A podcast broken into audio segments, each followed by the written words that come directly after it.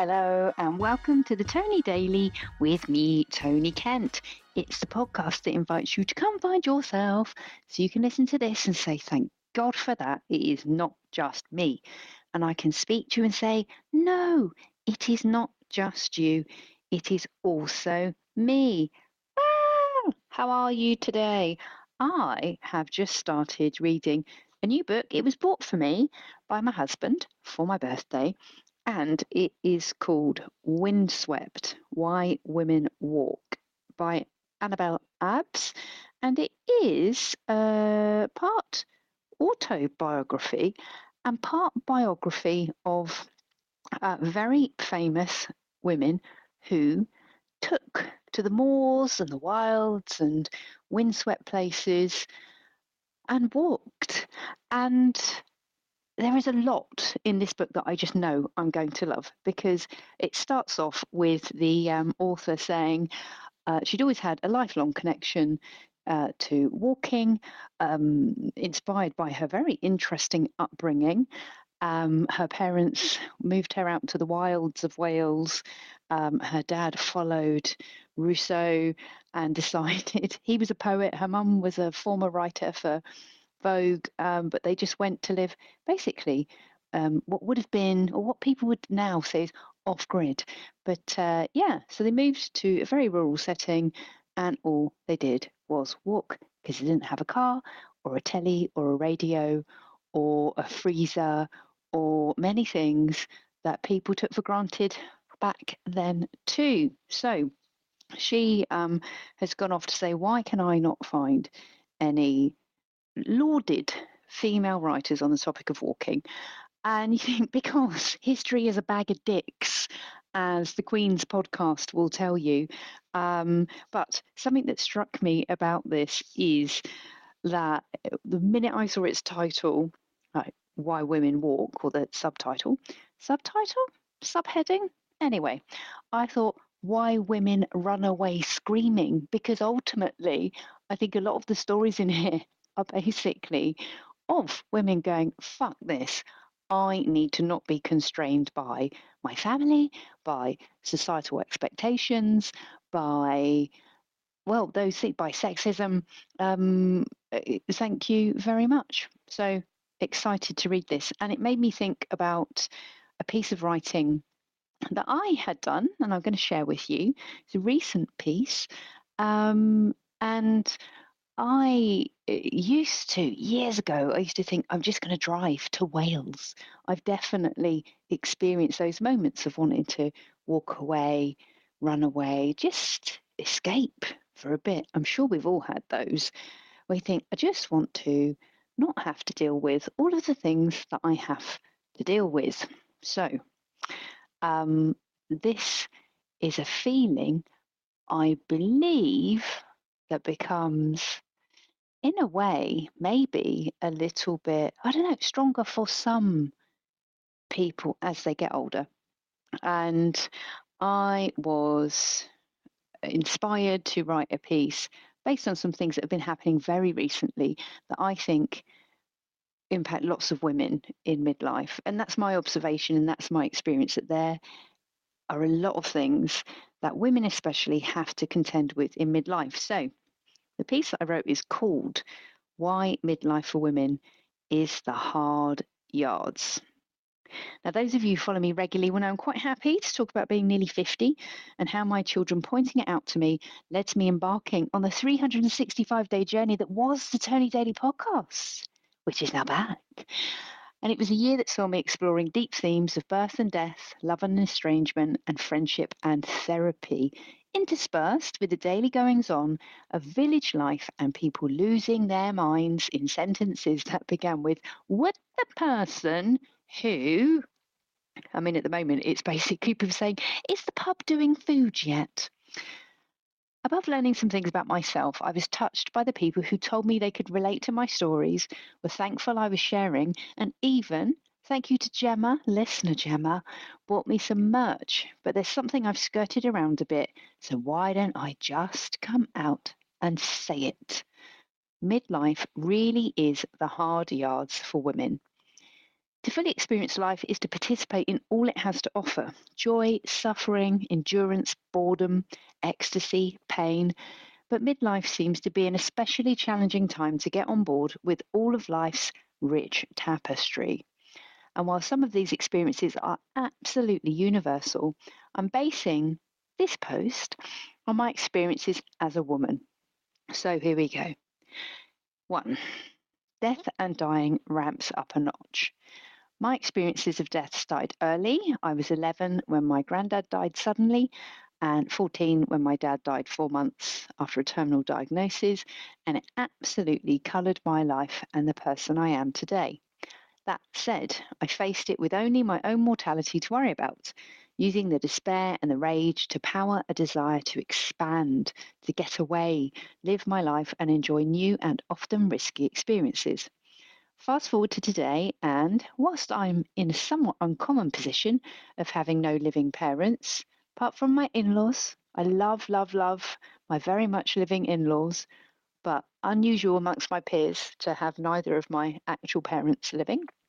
Uh, most of my peers have lost a parent or are supporting a parent who is experiencing seriously ill health. Then there is the shocking awfulness of a friend that dies someone who is the same age as you, with children the same age as yours.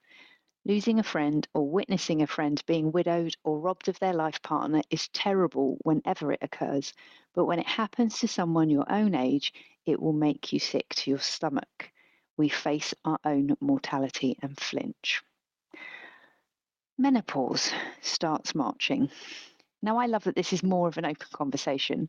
When I raised this topic with a WI group I performed for, they told me blithely, Oh, we just got on with it. And I wonder whether it is similar to childbirth in that you wipe your memory clean of what it was like once you've been through it. For me, it's so far so occasional period. For some of my friends, it's brain fog, pain, fatigue, hot flashes, and patches. Lots of patches that leave sticky marks on your thighs and your bum unless using gel is more of your thing. What I do know is it's absolutely not conducive to feelings of calm when having to deal with all the other things that are going on at this time. So, what else is going on? Illnesses start to appear. Whether it's a persistent ache in your joints or the first signs of heart disease, I've been shocked by how many of my friends and peers have been seriously ill. Hysterectomies, surgeries that require stomas, cancer diagnoses, and autoimmune diseases. I used to laugh at the saying, as long as you've got your health. And if you look at um, the blog post this is based on, you'll see there's one of my favorite Viz uh, cartoons of all time. It's just a single window uh, with two old ladies in it. And one of them is holding the hand of an elf. And it says, so long as you've got your elf, that's the main thing. Uh, next, teenage children really, really need you even if they don't think they do. A good friend once said to me that you have to get them ready for the teenage years when they're small, and I'm thankful I heard that brilliant piece of advice when my children were tiny. I like to think I put a lot of effort into some of the honesty that I believe is required to help a young person navigate the world. Uh, uh, I hope I've been able to be available enough. And I know that I have made some amazingly big mistakes where I've second guessed what they're up to based on my own teenage exploits and got it oh so wrong. But know this if, like a lot of my friends, you had your kids in your late 20s or early 30s, as you enter midlife, your children are going to want to start spreading their wings. And they need you to be there for all the messiness of being a teenager first relationships, failed friendships, exams, bullying, drink and drugs, managing money, entering the workplace, eating disorders, realizing the world is a bloody scary place, fearing the future, and being hilariously, gloriously, wildly inappropriate in the safety of their own home. Bite your tongue and open your ears. Speak to friends you 100% trust and respect their boundaries when they place their trust in you. Teenagers absolutely do not want whatever is discussed between parents being casually mentioned to them by a peer or even worse, by a family friend who thinks that they're being funny. Choose your confidants wisely. If I can offer one piece of advice based on something that has so far created a glimmer of understanding from my teenagers, it's to use this phrase I've not done this before, I'm trying my best, and I will sometimes make mistakes. And don't forget what your own experience of becoming an adult was like. As the driving schools love to tell us, remember, you were a learner too. You still have to work. The benefit of speaking to WI groups where the women are in their late 60s and older is that many of them will tell you what it was like when most women stayed at home after having children alongside frustration, resentment, and the out and out discrimination of the marriage bar, which meant that in some professions you had to leave your job once you got married up until the 1970s. There is the fact that many households could function on a single income, or one full time one and one part time in the case of my parents. Today, of all the friends I regularly see, whether they have children, stepchildren, or no children, Pretty much every single one of them works and has no plans to retire early and no option not to work. For the most part, we have careers we enjoy and have worked hard to grow and maintain. But at the same time, guess what? The emotional burden is overwhelmingly yours. I shouldn't have to point this out, but if you want proof, spend some time on the World Economic Forum website, where it states that not only do women overwhelmingly carry the emotional and administrative load at home, but they're asked to undertake non business tasks in the workplace too. If you are ever asked at work, make the tea, will you love? Feel free to ask those assembled if they'd like one lump of anthrax or two. And while COVID 19 didn't just keep people in their homes, it knocked the progress of women in the workplace back by several years too, especially women with children, women in senior management positions, and women of colour. All of the major consulting firms had something to say on this. Of course they did, but McKinsey has the best graphs if you want to go and look for them. Relationships break down. Because I am so vanilla, heterosexual, married, two kids. Boring. No, I've got two dogs as well. How annoying am I? So vanilla, so annoying. Um, I won't share a stat based on same sex marriages, but the average age for divorce is 47 for a man and 44 for a woman. In many cases, this is a good thing. We should not stay tied to someone who is making us miserable.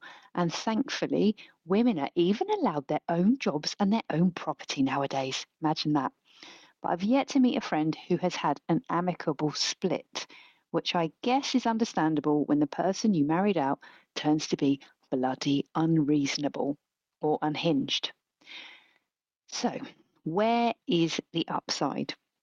The upside from my position, at least, is threefold.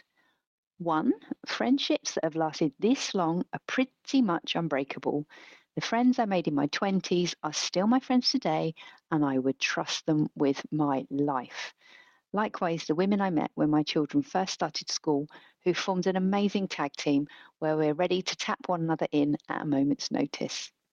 Two, someone will have been through what you're experiencing ask for help and advice. We've all been around long enough to know some of the messiness that comes along with life. And if we haven't been through it ourselves, we 100% will know someone that has. You do not have to suffer in silence. And three, you don't have to put up with shit about what you should, should do or look like.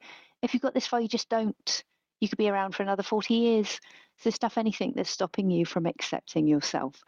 I personally find it motivating to listen to IDLES' track Television, which explains quite forcefully why you should love yourself. So, um, what can you do? To continue with the upside of friendships and experience, there is a lot of resource available. Here's a quick list. Here's a quick list. Here's a quick list of organisations I know that can help.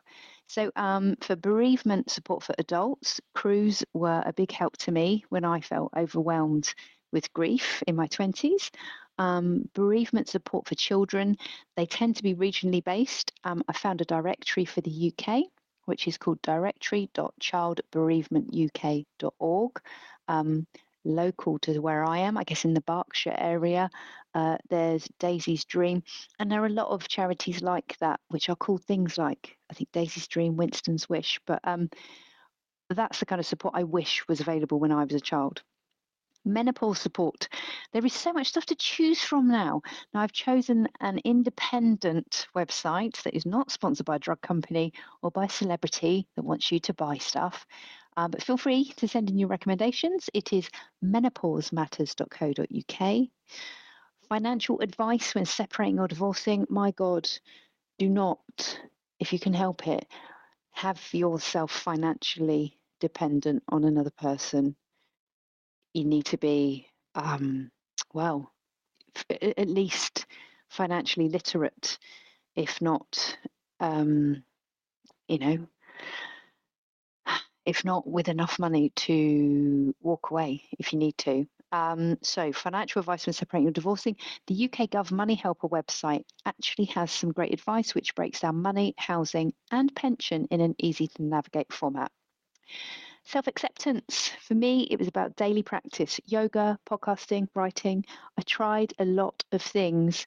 Um, here's a resource that springboards into lots of activities and websites that you can look at at your own pace. It is uh, positivepsychology.com slash self-acceptance. And if you want to check out the yoga channels that work for me, I highly recommend doing a 30-day journey with either Yoga with Adriene, which is A-D-R-I-E-N-E, or Yoga with Kassandra, Kassandra with a K. So that's it for today, I think. I just want you to know if you're feeling like you need to be like a woman that walks or a woman that runs away screaming, you are not on your own. And especially in midlife, there is a lot of shit to contend with, a lot of hard stuff. I think it's the hard yards, and I am 100% grateful for the incredible friendships that I have in my life. I love my family, love my kids, I love my husband. Um, what I have seen there is when the very worst thing happens, um, it's incredible what a team of women can achieve. Well, that's everything for today. I hope you are enjoying the podcast. And if you are, give it a share. I will be back with you tomorrow. Thank you.